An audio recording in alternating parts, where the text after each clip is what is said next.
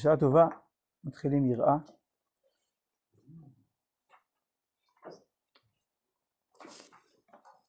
אומר הרב, יראת השם היא החוכמה היותר עמוקה, מיוסדת בהשקפת העולם היותר פנימית, והיא נותנת את היסוד העמקני לכל מדע, לכל תורה, בין בקודש בין בחול. והחול עצמו, כשהוא דורש את העמקנות היסודית, הרי מוכרח לבוא למסקנה זו, שכל זמן שיראת השם מבססת, מבססת את המדע, הרי הוא כולו רק מרפרף על השטח החיצון של המושגים, שבאמת אינם בכלל חוכמה. יראת השם היא חוכמה, שכן בלשון יוונית קוראים לאחת, כן?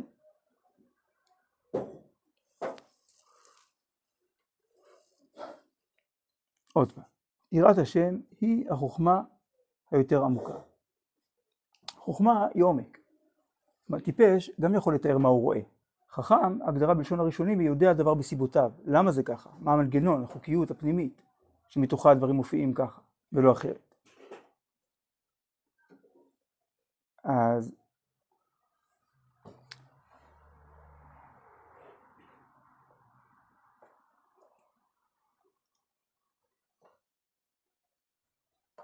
אז יש אדם שיודע, שרואה, הנה פרחים פרחים כאלה, וקודם היו פה פרחים אחרים, ובוטניקאי הוא מבין למה זה ככה, למה הפרחים האלה נראים ככה, וזה מתאים לזה שהם פורחים בעונה הזאת, במקום הזה, באקלים הזה, ויש להם עלים שמתאימים בצבע ובצורה, בדיוק לתנאים, לתנאי אקלים כאלה. אז זה החוכמה. להבין את כל המרחב הפנימי, את ההיגיון שיש מאחורי התופעות, בשורש התופעות. אז יש חוכמה בכל תחום בחיים. אבל אם נשאל, בסדר, אז יש מתמטיקה, ויש ביולוגיה, ויש פסיכולוגיה, ויש סוציולוגיה. אבל אם נשאל, עכשיו צעד אחד יותר פנימה. למה יש מתמטיקה בעולם? כדי לגלות את כבוד השם. כדי לפגוש את הקדוש ברוך הוא דרכה. למה יש פסיכולוגיה בעולם? כדי לגלות את כבוד השם. כדי, כדי, כדי לפגוש את השם דרכה. למה יש בוטניקה בעולם, אסטרונומיה וכו'. כלומר, זה יראת השם. יראת השם היא העומק של העומק. העומק של כל דבר זה החוכמה שבו, והעומק שבשורש החוכמה, ראשית חוכמה, יראת השם. אז יראת השם היא החוכמה היותר עמוקה, כי היא נוגעת בנקודת הראשית של הכל. למה יש כזאת חוכמה בעולם? אם היא עושה את זה להשקפת העולם יותר פנימית.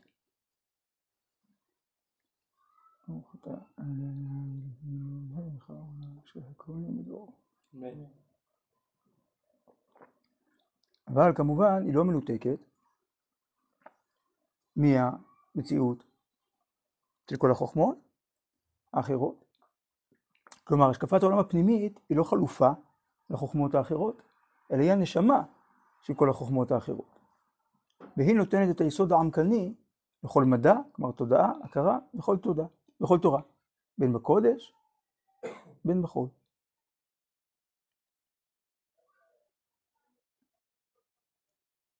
והחול עצמו, שדורש את העמקנות היסודית, כלומר לא יחסית, אלא עומק שעליו עומד הכל, כמו שיש בגיאוגרפיה, יש כל מיני שכבות, יש סלע יסוד. שזהו, עד ליבת כדור הארץ זה הסלע הזה. אז ככה, כשהחול רוצה יסוד, את היסוד העמוק, הרי מוכרח לבוא למסקנה זו, שכל הזמן שיראת השם מבססת את המדע, כלומר אם לא היא הבסיס של הכל, הרי הוא כולו רק מרפרף על השטח החיצון של המושגים. כי המדע עוזר להבין איך דברים עובדים, במקרה הטוב, שהוא מצליח לייצר תיאוריה שעובדת במבחן המציאות. אז עכשיו הבנתי איך, אבל לא הבנתי למה. מה טוב בזה באמת? למה העולם נראה ככה? שאלה החוקים שלו. אז המדע יכול להסביר את החוקים של העולם, את חוקי הפיזיקה, את חוקי הכלכלה, את חוקי החברה, את חוקי הביולוגיה. אבל למה? זה טוב. למה זה ככה? זה העומק האמיתי. זה נמצא ביראת השם. ואם אין יראת השם מבססת את המדע, הרי הוא כולו רק, הרי הוא כולו רק מרפרף על השטח החיצון של המושגים. שבאמת אינם בכלל חוכמה, כי זה רק איך ולא התוכן המהותי. יראת הזמן נשאר, יראת השם היא חוכמה, שכן בלשון יוונית קוראים לאחת הן.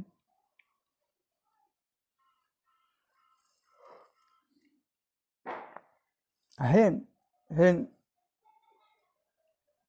מן המיותרת לכאורה. אז היא באה ללמד את האחת, הנקודה האחדותית השורשית של החוכמות, יראת השם. כמו ששורש כל הלשונות היא לשון הקודש.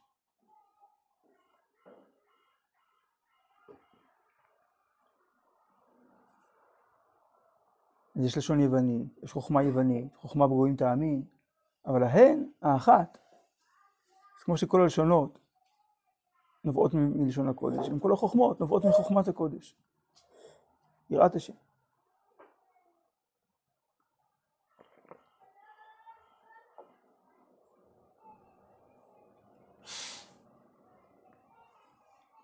ב' מקור יראת השם. הוא מצטייר בעומק הנשמה מפני ההרכבה הנפלאה של שני ההפכים אשר בהשגה האלוהית. היעדר הידיעה המוחלטת במהות, במהות האלוהות, ובדעות הידיעה במציאות השלמה,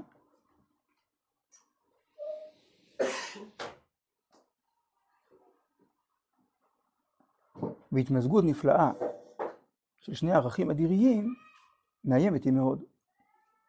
והנורא זה יעקב, שאמר, מה נורא המקום הזה? והוא אשתם, יושב אוהלים, אוהל אברהם ואוהל יצחק, מתמזג בתפארת ישראל. הדר חוכמה יראה.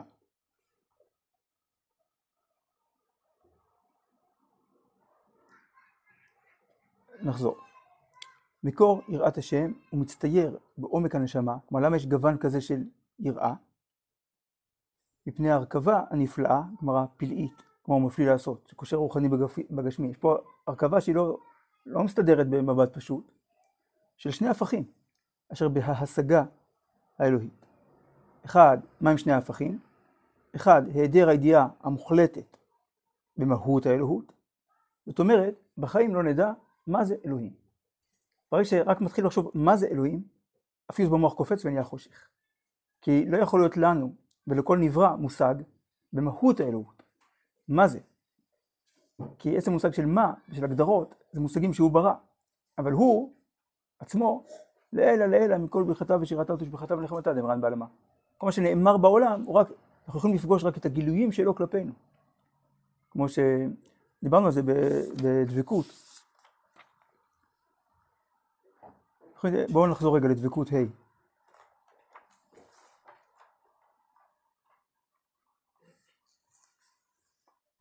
הרב אומר, אי אפשר להינצל משמץ של עבודה זרה, כי אם על ידי השינון, שהדבקות של ואתם הדבקים והשם אלוקיכם חיים כולכם היום, היא הדבקות במידותיו של הקדוש ברוך הוא, כי אי אפשר להידבק בשכינה. מה? כמו אש. כן? כן? אלא, אז מה כן? אז איך אנחנו פוגשים אותו? אי אפשר לפגוש אותו. כי כל מה שנגיד זה לא, זה לא הוא, זה כבר עבודה זרה, זה כבר דמיון. אז איך כן פוגשים אותו? מידותיו. כלומר, ידבק בדרכיו. מהו רחום וחנון? אף אתה יהיה רחום וחנון. מהו גומל חסדים? אף אתה יהיה גומל חסדים. זה, אמרנו, זה כתוב בספרי על הפסוק, ללכת בכל דרכיו ולדבקה בו. אלו דרכי הקדוש ברוך הוא. מה זה ללכת בכל דרכיו? שנאמר, השם השם כן, רחום וחנון וכו'. זה דבקות. אז, אז מצד אחד, אז בכל דבר יש, יש מציאות ויש מהות. כלומר, דבר שאני יודע שזה נמצא, הדבר שני, מה זה? מה נמצא? מה זה הנמצא הזה? וכלפי הקדוש ברוך הוא, זה שתי הקיצוניות הכי גדולות. המהות, במהות יש היעדר ידיעה מוחלטת, לא יחסית, עוד לא הבנתי, או יש מישהו שמבין, שום יצור נברא באשר הוא לא יכול להבין את מהות האלוהות. ויחד עם זאת, הוא ודאות הידיעה במציאות השלמה. אבל זה שהוא נמצא, זה הדבר הכי ברור בעולם. כי כל הנמצאים לא נמצאו אלא מהמיטה תימצאו, כמו שאומר הרמב"ם.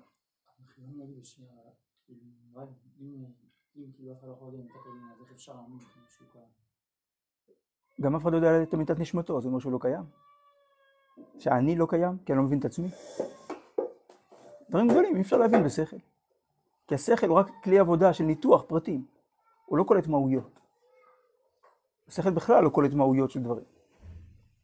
אלא רק מאפיינים שלהם. קטגוריות של הופעה. יש מהות ויש הופעה? יש מציאות ויש מהות. כל דבר אני יודע שהוא נמצא, ואני, ואני, ואני מבין מה, מה שאני יכול להבין על המהות של הדבר הזה הנמצא. לגבי הקדוש ברוך הוא, זה שתי הקיצוניות הכי גדולות. הוא הכי נמצא שיש, כי כל הנמצאים, כן, שיש המצוי, זה יכול להיות יסודי התורה, פרק א' הלכה א', ש... שיש שם מצוי ראשון, וכל הנמצאים לא נמצאו למה מיטת ימצאו. ואם כל הנמצאים יעדרו, הוא יימצא. אם הוא לא יימצא, שום דבר לא נמצא, כביכול, תיאורטית. אז הוא הכי נמצא שיש. אבל מה מהותו של הנמצא הזה? אף אחד לא יודע כלום, ואף אחד לא ידע כלום. אז והתמזגות נפלאה, כלומר פלאית, נסתרת, של שני ערכים אדירים הופכיים, מאיימת היא מאוד. מאיימת לא מלשון איום של נזק, אלא כמו איומה כנתגלות, כלומר, אימת מלכות, כזה, אימת הדשמיה, משהו כזה נשגב, כל כך פלאי ש... מרומן.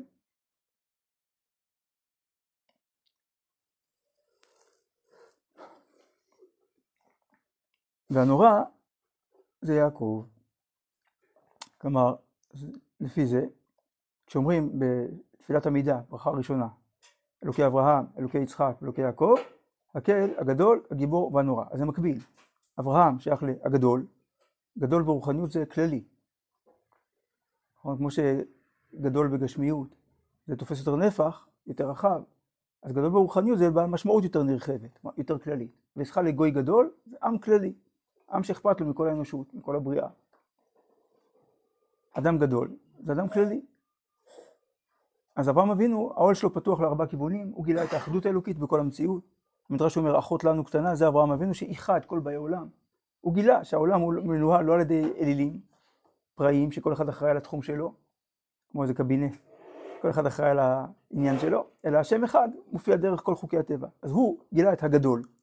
יצחק גילה את הגבורה, פחד יצחק, את הסירות המוחלטת. והנורא זה יעקב, שאמר, מה נורא המקום הזה? אז הרב אומר שנוראות, מתי דבר נורא? ששני דברים מאוד מאוד עוצמתיים, והם הפוכים זה מזה, והם ביחד. והוא איש תם, שלם, יושב אוהלים, כך כתוב עליו בתורה. בכמה אוהלים אדם יכול לשבת בו זמנית? אחד. אז מה צריך להיות כתוב? יושב אוהל. מה זה יושב אוהלים? אז זה כוונה במובן פנימי. אוהל אברהם ואוהל יצחק. כלומר, אברהם אבינו עובד את השם ממידת החסד, חסד לאברהם. יצחק, פחד יצחק, מידת הגבורה. ויעקב, הוא יצר שילוב של אברהם ויצחק. אוהל אברהם ואוהל יצחק המתמזג בתפארת ישראל.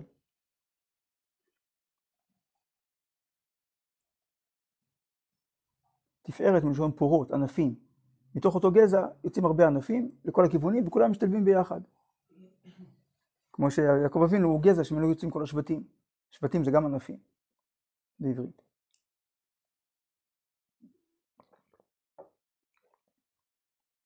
תפארת היא שילוב של גוונים. אז יעקב אבינו לכאורה הוא לא חידש, כי הוא ביטוי של אברהם ושל יצחק, אבל הוא חידש את השילוב. אז זה התפארת.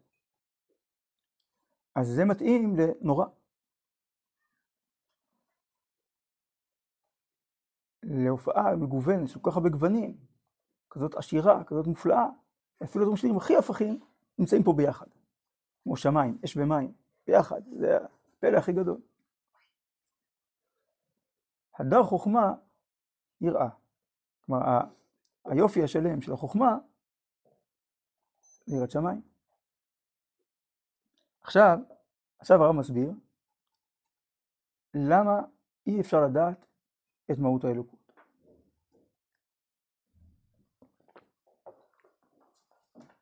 הרב מגיע, אני רק חושב. אה? שהרב היה רב חוכמה יראה? כן. מה זה אומר היה רב? אה, שלא כתוב, לא כתוב ככה, הדר חוכמה יראה, אבל כתוב הדר תורה חוכמה, הדר חוכמה ענווה, הדר ענווה יראה. כלומר, במקור בחז"ל זה קצת יותר, הרב קיצר פה שלבים. אבל בסוף זה מגיע לזה.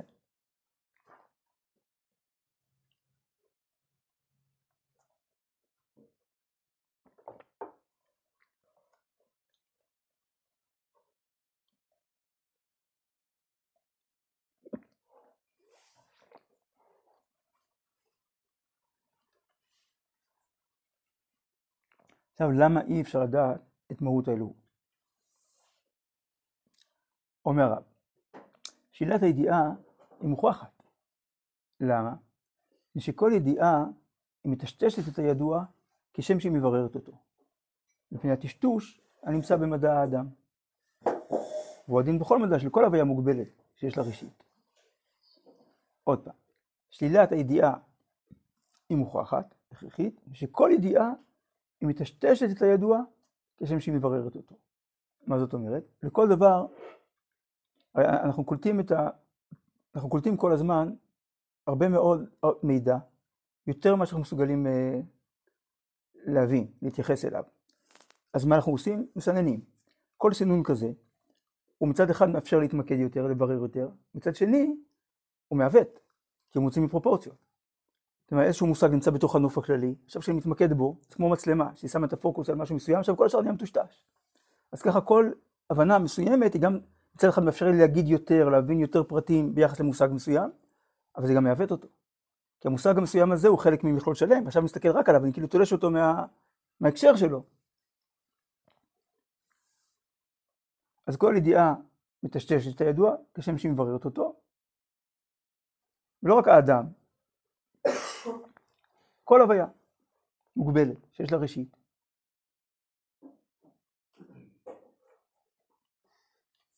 בעצם החיים,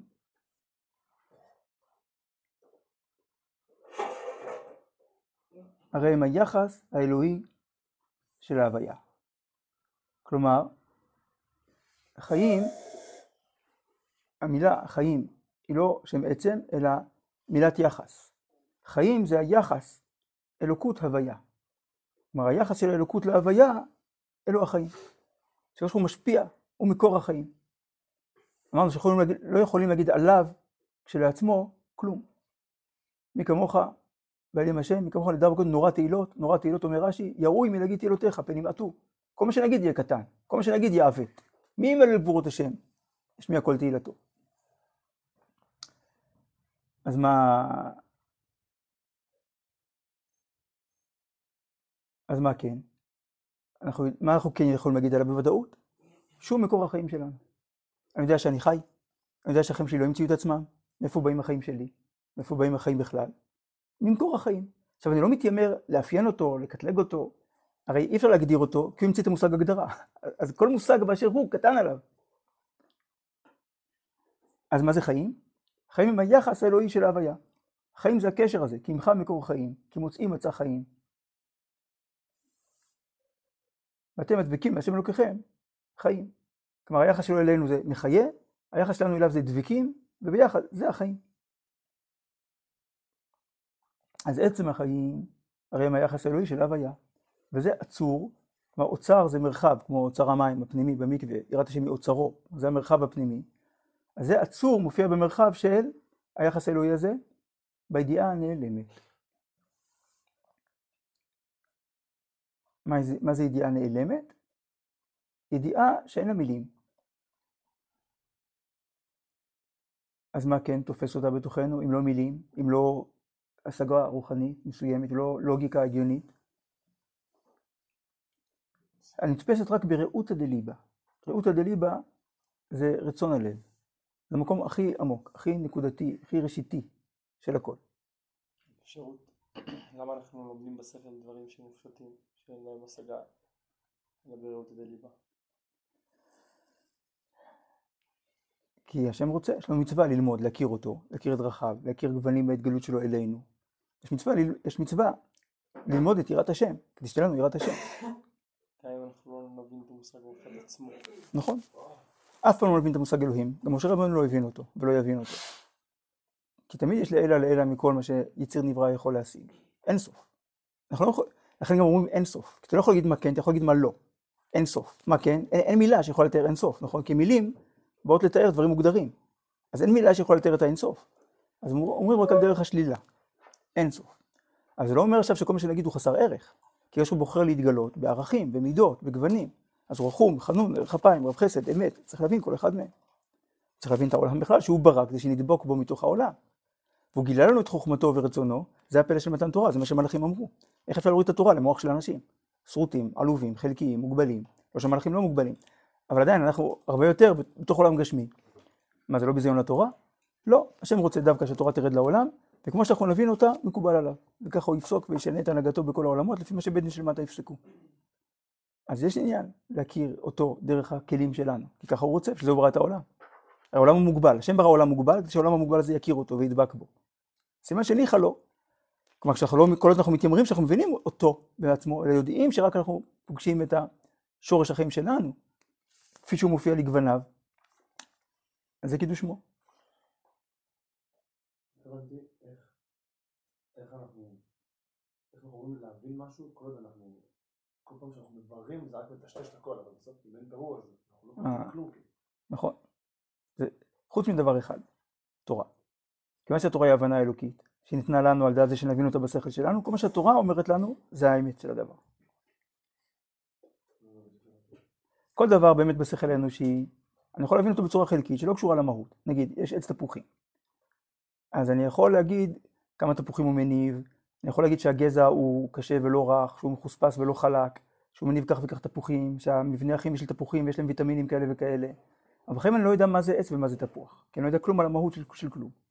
אבל כשהתורה אומרת שהעץ הזה צריך להניח בו פאה, וששלוש שנים ראשונות הם עורלה, ושמברכים עליו רואי פרי העץ, אז כל הדברים האלה הם, קשור, הם קשורים למהות של העץ. אז כשאני לומד תורה, אני מבין את המהות של הדברים. אני לומד יותר ויותר פרטים שמשקפים את המהות של הדבר, את הערך האלוקי שלו. לא את ההבנה האנושית החלקית שלי בתור בן אדם, שיש לו אינטרסים ורוצה להיפגש עם הדבר, כי מה יצא לי ממנו.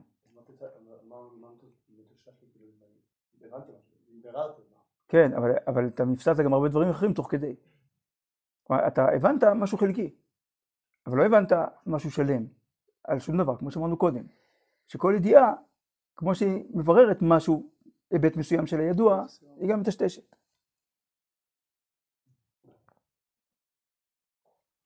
אז איך פוגשים את הקדוש ברוך הוא? בראות הדליבה, רצון הלב. זה הדבר הכי הכי עמוק, היותר כמוסה. המקום הכי נסתר, הכי פנימי. הלא הוא כמוס עימדי, חתום באוצרותיי. מה זה? ידיעה נעלמת. אני יודע שיש אלוקים. אני יודע שהשם טוב. איך? תוכיח, תסביר. לא צריך, זה כל כך קטן, כל כך עלוב, עצם הציפייה הזאת. אני יודע. כמובן, כשיש שאלות, יש ברורים, חשוב לברר, אבל זה לא, זה לא מתחיל משם. הברורים באים לתת מילים ולתת הסברים למשהו שהוא קיים יותר, קיים יותר מכל קיים. שעצם הקיום שלי הוא ביטוי שלו. אז עצם רצון החיים שלי הוא מבטא את הרצון שלו שאני אהיה חי. שם המפגש איתו. ברעותא דליבה. אבל הידיעה הזאת היא, היא נשארת נעלמת במהותה, והיא אפשר לה להיות מוגלמת, כלומר לקבל צורה, מתאר, גולם, בידיעה מובלטת. למה? כי כמו שאמרנו, שכל ידיעה שלנו מובלטת, מטשטשת, ואז אם, אם, אם היחס הזה של החיים למקור החיים יטשטש, ושתטשטש על, על ידי הגבלה, ובזה יבוטל קשר המציאות. כי אם תטושטש הזיקה הקיומית הכי ראשונית עם הבורא, בין החיים למקור החיים, אם היא תהיה מטושטשת, כי השכל יטשטש אותה, אז החיים יתפרקו. בלשון התורה, כי לא יראני האדם וחי. על כן אי אפשר לשום הוויה שתתפוס את ההוויה האלוהית, כדי שלא תתבטל למציאותה. גם המלאכים שואלים זה לזה, היה מקום כבודו? גם הם לא יודעים. גם הם רואים שהכל מלוא כל הארץ כבודו, אבל היה מקום כבודו? אין. הוא מקומו של עולם, ואין, מקום, ואין עולמו מקומו. בשלב ראשוני של אמונה, חושבים שאמונה זה להאמין שיש אלוקים בעולם. בשלב יותר מתקדם של אמונה, מבינים שאמונה זה לא להאמין שיש אלוקים בעולם, אלא שיש עולם באלוקים. מה שבאמת רק הוא נמצא, כל מה שנמצא נמצא בו, מתוכו, כהתגלותו. אז לכן אי אפשר להבין את מהותו, כביכול. כי זה, אתה, אתה מנסה לחבר נורה לתחנת הכוח בעצמה, היא מתפוצצת, היא לא יכולה להכיל את זה. בעצם היומרה הזאת היא לא נכונה. ותכלית הידיעה ממשך את החיים, ממשך את החיים וההוויה, שאין בינה ובין מקור חיי החיים וההוויית ההוויה, שום מסך מבדיל, שום, שום דבר חוצץ, הוא דווקא מה שלא נדע.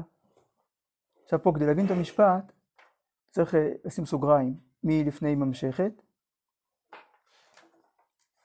ולפני לפני המילה ממשכת. פתח סוגריים, אחרי המילה חוצץ, סגור סוגריים.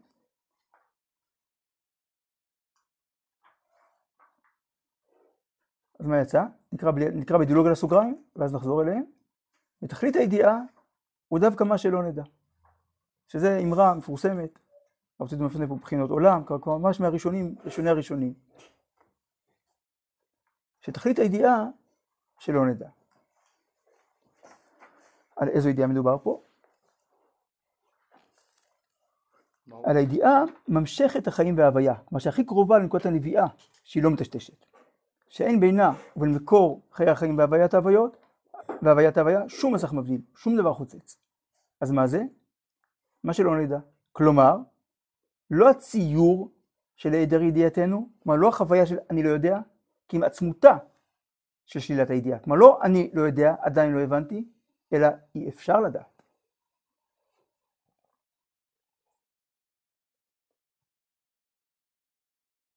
יכול להיות, זה קשור לזה, שבזמן מתן תורה פרחה נשמתנו. כי אתה לא יכול להכיל גודל אינסופי. טוב, כשהוא החזיר לנו, תן שם. אז צריך לדעת, אז למה הוא החזיר? למה הוא לוקח אם אחרי זה הוא מחזיר? כאילו, מה העניין בזה? זה, זה השיעור הראשון שקיבלנו. עוד לפני עשרת הדיברות, המילוליות. עוד לפני עומר, העומר האלוקי. שהמפגש עם החיים, מפגש מיידי, כאילו, בלי חציצות, כאילו, מקור החיים מפרק אותנו לשורש. הקדוש מחזיר אותנו לעולם. זה מסביר, אנוכי השם אלוקיך. הוויה, מהווה הכל, מעל הכל. ואלוקיך שהוצאתיך מארץ מצרים. מופיע, מתגלה בתוך ההיסטוריה שלנו, בתוך החיים שלנו, כלליים ואישיים.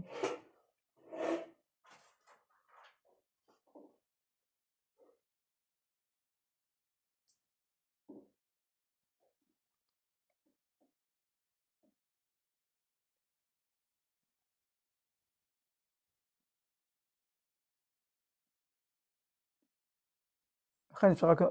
למה יהודים עונים על כל, על כל שאלה בשאלה? כי השאלה הכי גדולה שתמיד שואלים, התשובה עליה היא שאלה. השאלה היא איפה השם נמצא. התשובה היא איפה לא. זה התשובה. אתה, אתה לא יכול להגיד איפה השם נמצא. כי, כי כל המציאות היא רק, היא שלו, כן? הוא מקומו של עולם, העולם נמצא בו. אז, אז התשובה היא איפה לא. לא, כלומר, לא יכול להיות מקום שהוא לא נמצא בו. כי בעצם זה שיש מקום, זה כי הוא נמצא בו.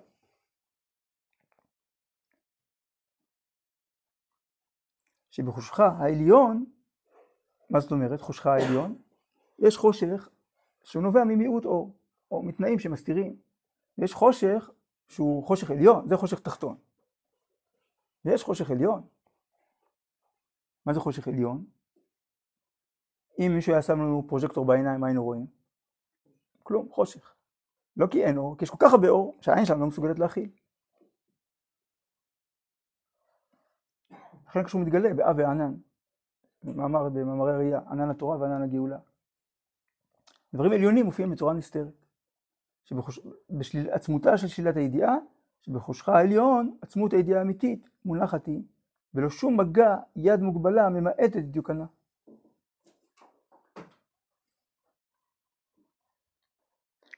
מילים משקפות ידע מסוים. כל מילה שאני אומר, זה אומר שאני יודע משהו. אז אי האפשרות הידיעה, היא משקפת את הידיעה, האמונית בלי עיוות. לכן יש שאלות כאלה על הנהגת השם, שהתשובה היא שתוק, קח עליו מחשבה לפניי. זה לא אתה פסול, צא מהמשחק, אל תשאל שאלות. אלא הכוונה, אם אתה רוצה לקלוט, יש פה משהו כל כך עליון, שבא מהמקור העליון עצמו, שהכלי להבין אותו זה לא דיבורים על השתיקה. לא רק לשתוק ממילים, גם לשתוק ממחשבה, גם לשתוק מהוויה, להתבטא לגמרי במחשבה האלוקית שכוללת הכל, ואז מבינים. שזה גם לא הבנה מילולית, אלא ידיעה פנימית של טוב השם לכל, ברחמיו וכל מעשיו, מה שלא יהיה. כי הרי השאלות האלה נשאלו על הדבר, האירועים הכי קשים.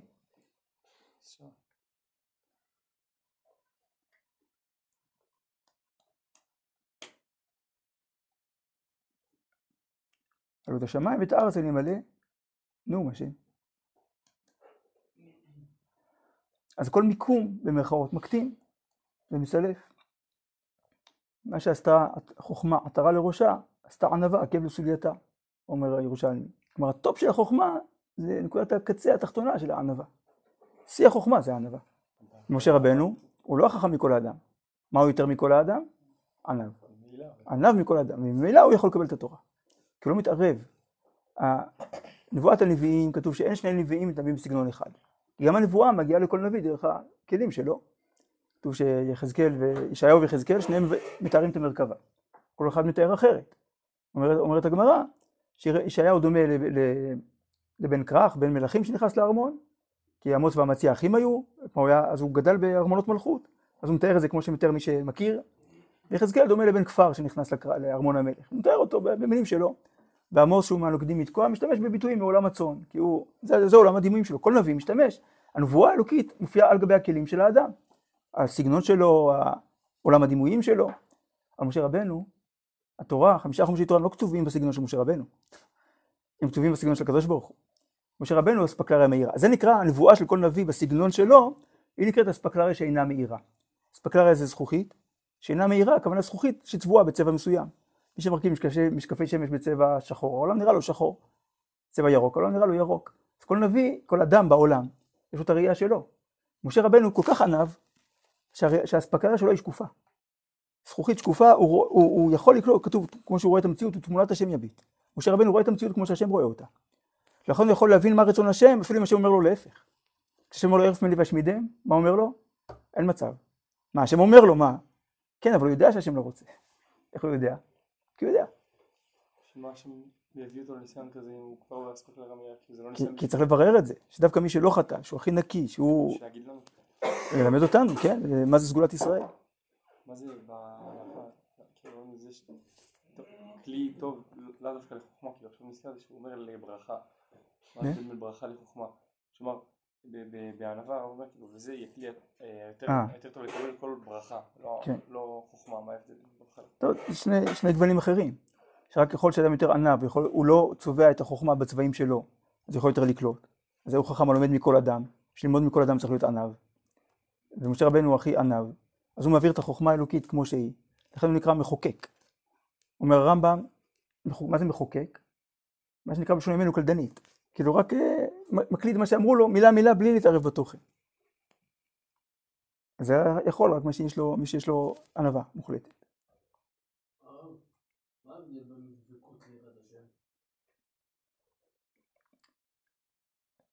יראה היא שם כללי של היחס ל, של הסוף לאינסוף.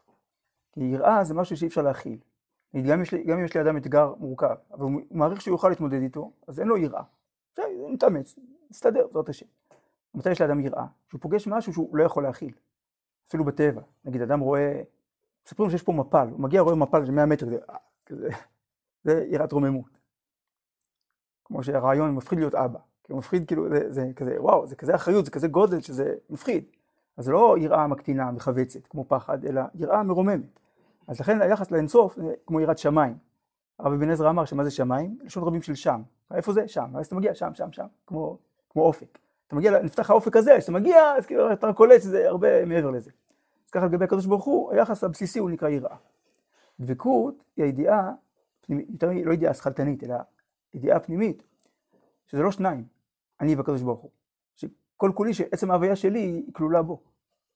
אז זה לא שניים אלא אחד, דבקות זה שזה לא שניים אלא אחד, כמו ודבק באשתו. ואתם מדבקים בשם אלוקיכם.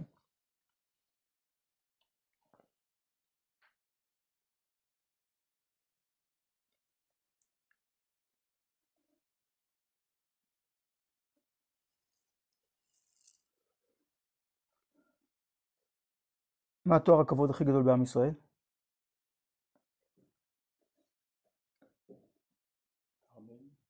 יותר. עבד. עבד. עבד השם. עבד נאמן.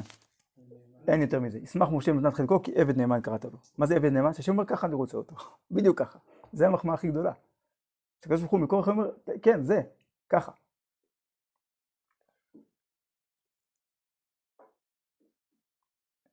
אז שורש הכל הוא היראה.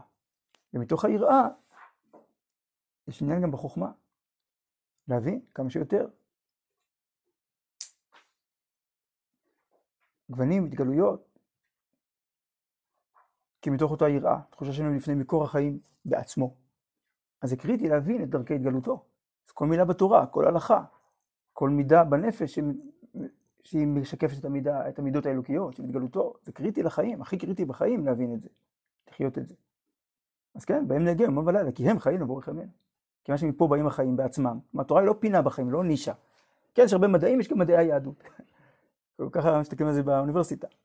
אבל התורה היא חיים, החיים בעצמה. והיא מופיעה בצורה של ידיעה. בצורה של ידיעות, של תובנות, של חוכמות, של הבנות, של הלכות. אבל כל אלה, לכן זה ההבדל, לכן ראשית חוכמה יראת השם. טוב.